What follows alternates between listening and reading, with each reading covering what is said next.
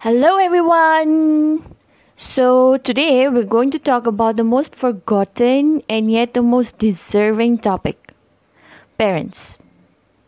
It is incredulously unbelievable to realize how both our parents can take place of anybody in this world, be it of a best friend or a sibling, teacher, a mentor, motivator, heavenly sent angel, and the list goes on.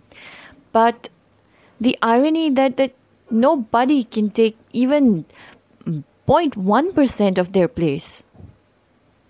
I am sorry, but I will exaggerate, heighten, hyperbolize, and overstate that they don't care at all, and yet they care so, so much. Yeah, they don't care at all, and yet they care so, so much. Contradictory, right? Well, let me simplify. They care so, so much. From the point when we were just a fusion of two cells till now carrying a whole universe inside ourselves. From taking care of each and every tiny detail to the humongous decision of walking independently on our paths, they have always been so caring. And yet they don't care at all. They don't care what we lack or how we look.